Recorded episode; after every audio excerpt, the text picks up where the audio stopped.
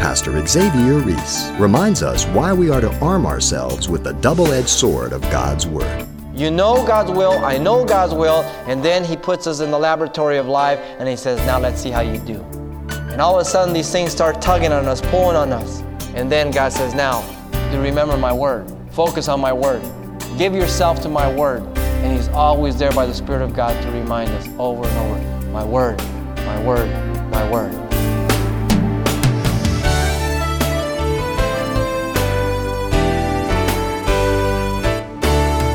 Welcome to Simple Truths, the daily half hour study of God's Word with Xavier Reese, Senior Pastor of Calvary Chapel of Pasadena, California. Sin has an effect of blinding our eyes to the ways of God. And as we'll see with the example of Balaam, it makes no difference whether you're a prophet or not, how the enticements of the world provide an effective distraction off the narrow path. Pastor Xavier warns of how costly such detours can be on today's Simple Truths. There are true prophets as well as false prophets that are recorded within Scripture. And among those, there is one particular prophet that stands out, and we've come across him now Balaam the prophet. It seems that on one hand, he knows God, he has access to God, and on the other hand, as we will see, he is one who also is open to familiar spirits. In chapter 22, verses 1 through 3, he is sought out by King Balak because he feared Israel. The children of Israel moved and camped in the plains of Moab on the side of the Jordan across from Jericho. And now Balak the son of Zippor saw all that Israel had done to the Amorites. And Moab was exceedingly afraid of the people because they were many. And Moab was sick with dread because of the children of Israel. Israel was at the back door the plains of Moab across from Jericho. Now you can imagine they have been hearing about the reputation since the Exodus. And every one of the people in the land are fearing. One by one, they are going to be taken. And Israel was feared by him because of what they had done to the Amorites. They were a mighty people, they were people of war. And yet they were sweeping through the land and wiping them out. And I can imagine these individuals just looking and, and watching the movement of the people of God and watching them just take over the land. And um, it's a fearful thing. Notice, secondly, that he was sought out by an allegiance of Moab and Midian in verse 4. So Moab said to the elders of Midian, Now this company will lick up all that is around us as an ox licks up the grass of the field. And Balak the son of Zippor was king of the Moabites at that time. And so notice the Moabites were descendants of Lot, a type of the flesh. The Midianites, they were also descendants of Ishmael. Ishmael was a product of the flesh, not a product of promise. And notice how these two, a work of the flesh, ended up being the enemies of God and the things of God. The message to the Midianites was loud and clear. They would not stand a chance against Israel. As an ox licks up the dust, so he would do to them. They were freaked out. He put fear in their hearts. He was sought out to curse the children of Israel, verses 6 and 7 of 22. Therefore, please come at once, curse the people for me, for they are too mighty for me. Perhaps I shall be able to defeat them and to drive them out of the land. For I know whom you bless, you bless, and whoever you curse, you curse. So the elders of Moab and the elders of Midian departed with the diviner's fee in their hand, and they came to Balaam and spoke to him the words of Balak. Notice his reputation had preceded him. He had a reputation. He was known. Verses 17 and 18 of 22. For I will certainly honor you greatly, Balak told Balaam and I will do whatever you say to me. Therefore, please come and curse this people for me. And Balaam answered and said to the servants of Balak, Though Balak were to give me his house full of silver and gold, I could not go beyond the word of the Lord thy God, my God, to do less or more. But notice chapter 22, verse 12 and 13. And God said to Balaam, You shall not go with them, for you shall not curse the people, for they are blessed. God denied him from going the first time. God called Balaam to obey him. That was the message to Balaam. You obey me. Now, this man is being enticed, dangling all this money before him. Men of prominence have come. Impressive. They came for me? what a setup. Notice in verses 19 and 20. Now, therefore, this is the second time. The second party's come. Please, you also stay here tonight, he tells the servants, that I may know what more the Lord will say to me. And God came to Balaam at night and said to him, If the men come to call you, rise and go with them. But only the word which I speak to you, that you shall do. Notice God not only denied him from going the first time in verse 12 and 13, but here now God describes the conditions on which he was to go.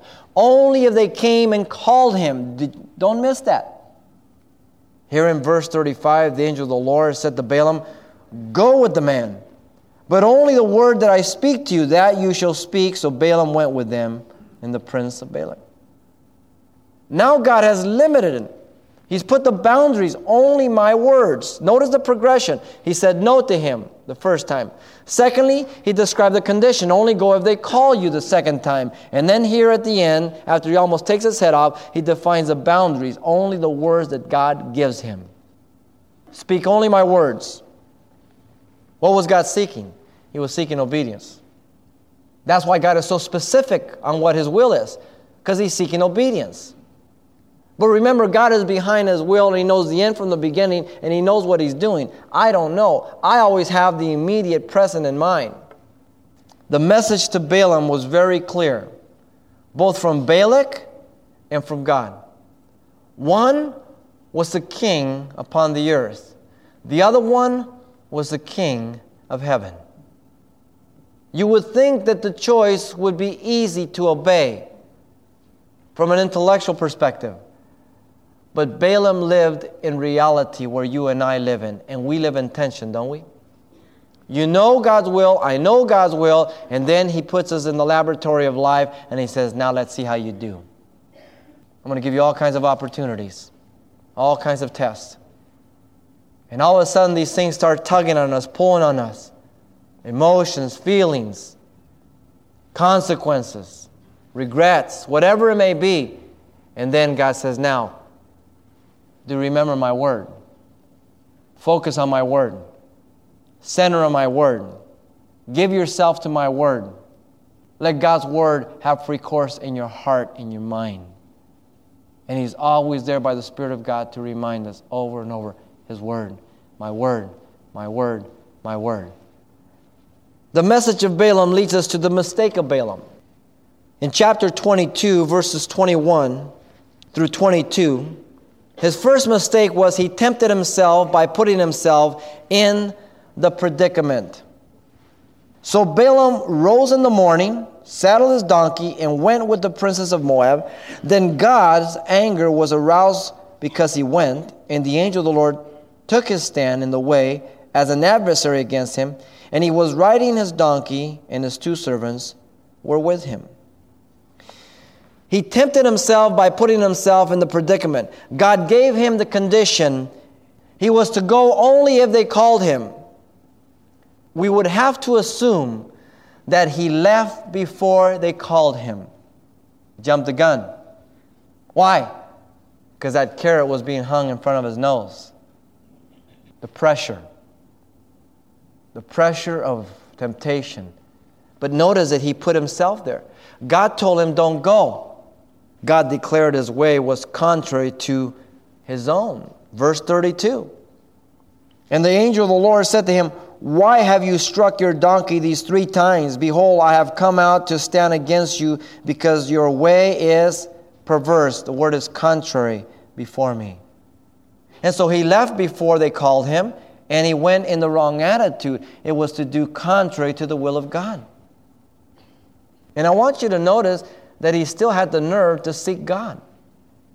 The first mistake of Balaam, he tempted himself and put himself in that predicament. Have you been there? God's told you no, and here you go. You think you're in control. You think you can handle it.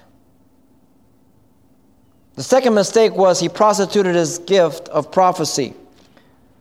In verse 7 of chapter 22, we already saw that they brought a diviner's fee.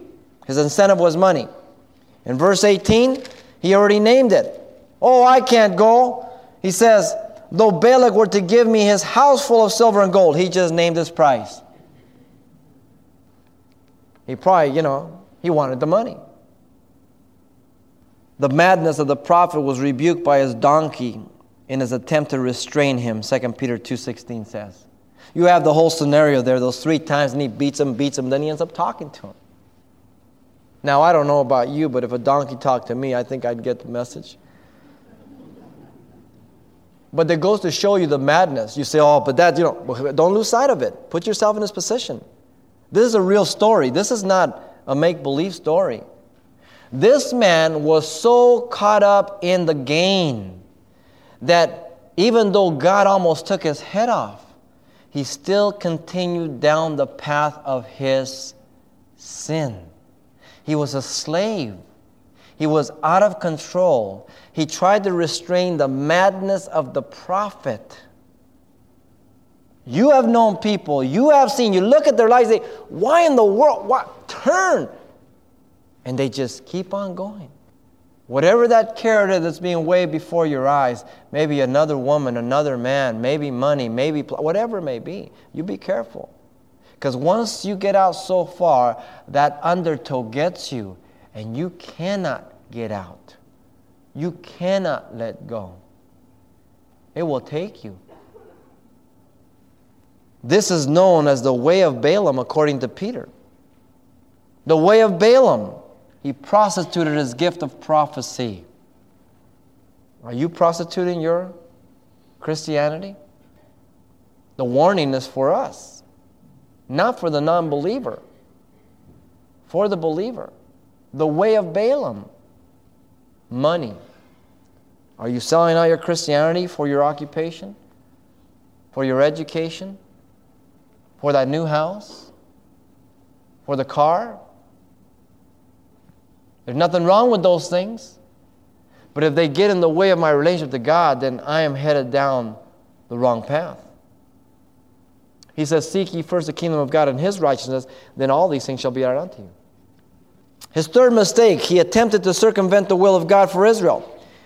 Chapter 24, verse 1. Now, when Balaam saw that it pleased the Lord to bless Israel, he did not go out as other times to seek in sorcery, but he set his face towards the wilderness.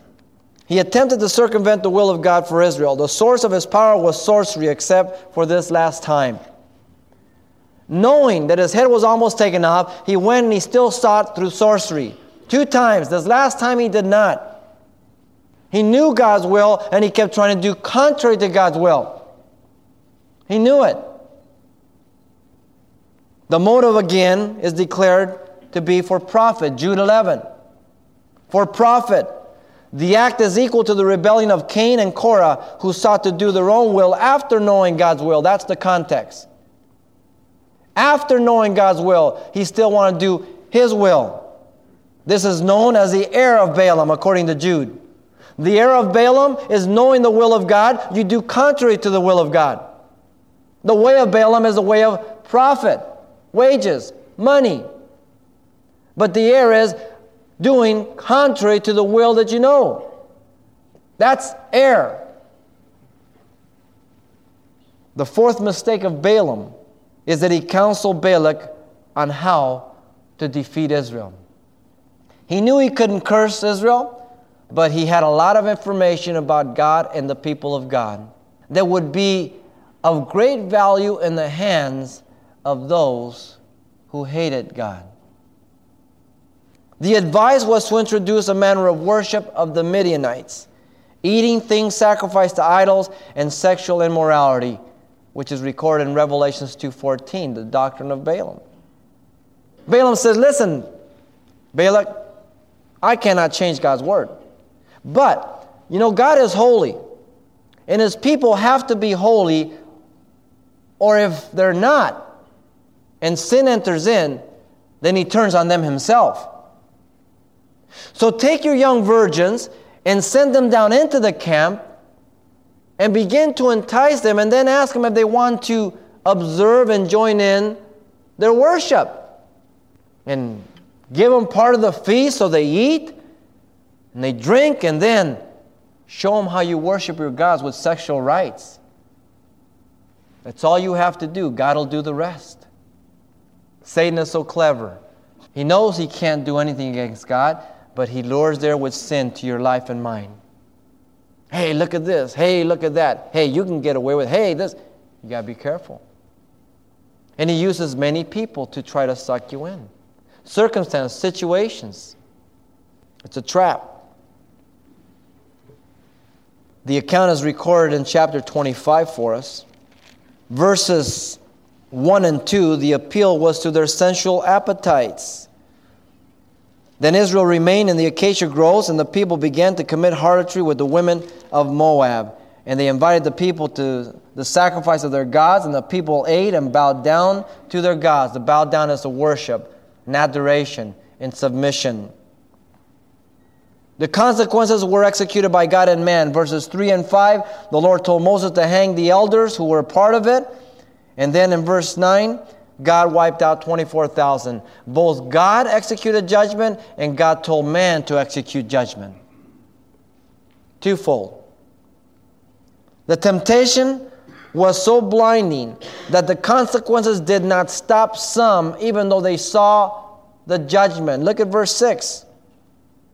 And indeed, one of the children of Israel came and presented to his brethren the Midianite woman in the sight of Moses and the sight of all the congregation of the children of Israel who were weeping at the door of the tabernacle of meeting. Now, when Phinehas, the son of Eleazar, the son of Aaron, the priest, saw it, he arose from among the congregation, took a javelin in his hand, and went after the man of Israel into the tent and thrust both of them through the man of Israel and the woman through her body. So the plague was stopped among the children of Israel. Here it is, the scenario. The camp is being wiped out, 24,000 are being slain, and this guy comes in with this babe right in front of Moses. They're weeping. And he trucks in the tent. And he goes in to do his thing. You see, when you're caught up in your sin, the last thing on your mind is God.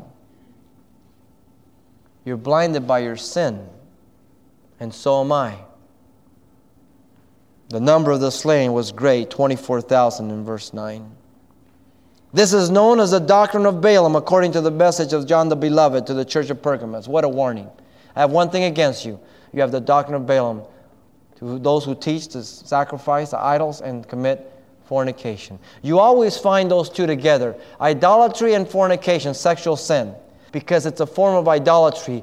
That one person thinks the other person is worth it, and therefore they give themselves in sacrifice to that person. That's called idolatry you submit yourself sexually for that person to conquer you. Why? Because you worship them. Idolatry, fornication. The two run parallel. You never find them alone. The fifth mistake of Balaam is that he thought he could get away with his sin. Isn't that funny? The mind and will of God was known to him. Chapter 22, verse 12. And God said to Balaam, You shall not go with them. You shall not curse the people, for they are blessed. He knew the will of God, but he thought he could get away with his sin. Secondly, the prophecies confirm the will of God. Look at 23 8. How shall I curse whom God has not cursed? And how shall I denounce whom the Lord has not denounced? Even in his prophetic utterance, God was reminding him, You can't do it. Look at verse 19 and 20. God is not a man that he shall lie, nor the Son of Man shall repent. Has he not said it? Will he not do it? Or has he not spoken it? Will he not make it good? Behold, I have received a command to bless. He has blessed, and I cannot reverse it. 24 9. He bows down, he lies down as a lion. And as a lion, who will arouse him? Speaking of Israel. His prophecies confirmed and reminded him that he could not thwart the purposes of God, yet he thought he could get away with his sin. Notice also the repentance and the life desire of Balaam was after the model of the world. Look at verse 34 of chapter 22. Balaam said to the angel just before he wiped him out, I have sinned, for I did not know that you stood on the way against me. His repentance is of the world. It's not sincere. He repented because he got busted. He regretted the consequences. 2 Corinthians 7:10. You cry, you weep. Oh, how could I? How could I have been so dumb? This and that. And then you cry, and after a while, you're right back to it again. The repentance of the world. But not only his repentance was of the model of the world, but also his desire. For look at his desire in verse 10 of chapter 23. 23:10. He's prophesying, "Let me die the death of the righteous and let my end be like his." He's talking about Israel. He wanted to die like a righteous man. He wanted to end up like Israel blessed, but he wanted to live for himself. But the counsel of Balaam became his own destruction. In chapter 31, verses 1 and 2, the Lord told Moses to take vengeance upon the children of, uh, for the children of Israel on the Midianites after they were gathered to the people because of the women, verses 1 and 2.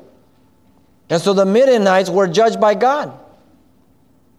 But also in verse 8 of 31, the prophet Balaam was judged by God. It says, They killed the king of Midianite with the rest of those who were killed, many, Evi, Rekem, Zur, Hur, and Reba, the five kings of Midian, Balaam, the son of Beor, they also killed with the sword. Why? Look at verse 16. They took some women, and God and Moses said, Take them, you know, don't save them, kill them. They're the ones that stumbled the children of Israel. So keep only those who have not known a man sexually, and the rest who are not virgins, you kill them. And he says, through the counsel of Balaam to trespass against the Lord in the incident of Peor, and there was a plague among the congregation of the Lord. He tells why? Because Balaam's counsel. The mistake of Balaam. The mistake of Balaam. Let me leave you some practical application. The message to Balaam's of the present and the future. Number one, the act of compromise rather than complete obedience will place you on the path of subtle and sure destruction. Guaranteed. Remember Saul, he compromised, it cost him his kingdom, it cost him his life. Remember Samson? It cost him his life. Secondly, the reputation of man is worthless if character is lacking. The Sermon on the Mount, Jesus made it very clear in Matthew 5 through 7 that character is more important than reputation, like the Pharisees and the scribes. But thirdly, the love of money brings many sorrows and much destruction. What will a man gain or profit if he gains the whole world and loses his own soul, the scriptures declare in Matthew 16 26. But then, fourthly, the attempt to circumvent God's will is to fight against God. Did not Jesus say the gates of hell will not prevail against him? The treasures of wisdom and knowledge are in Christ. How can I think to thwart the purposes of him? It's foolish. But fifth and last, the thought of getting away with sin is a fatal mistake. There seems to be a way that is right to a man, but the way thereof is a way of destruction. Proverbs 14 12. The promise is that man's sin will find him out. Where is that scripture found? Numbers 32 23. Your sin will find you out. You sow to the flesh, you will reap to the flesh. You sow to the spirit, you will reap to the spirit. Galatians 6 7 through 8. What lessons for us Balaam the prophet. The man Balaam, he chose to exercise his own will contrary to God's. The message to Balaam, he knew the mind of God, and yet he ignored it. The mistake of Balaam, he thought he could get away with his sin. Oh, may we learn from Balaam, lest we come to the same place. Pastor Xavier Reese has been providing a list of five practical applications from the example of the prophet Balaam as we wrap up our time for today. Now, just before we close, let me take these last moments to mention that copies of today's study, simply titled Balaam the Prophet, are available on CD for just $4. And this will also include everything Pastor Xavier shared the last time we were together as well. So once again, the title to ask for is simply Balaam the Prophet, or just mention today's date. You can request your copy by writing Simple Truths, 2200 East Colorado Boulevard, Pasadena, California 91107. Or to make your request by phone, call 800 926 1485. Again, that's 800 926 1485. Or the address once again is Simple Truths, 2200 East Colorado Boulevard, Pasadena, California, 91107. And thanks for mentioning the call letters of this station when you get in touch. This helps us track the effectiveness of this ministry in your area. And then join us for more Simple Truths next time with Pastor Xavier Reese.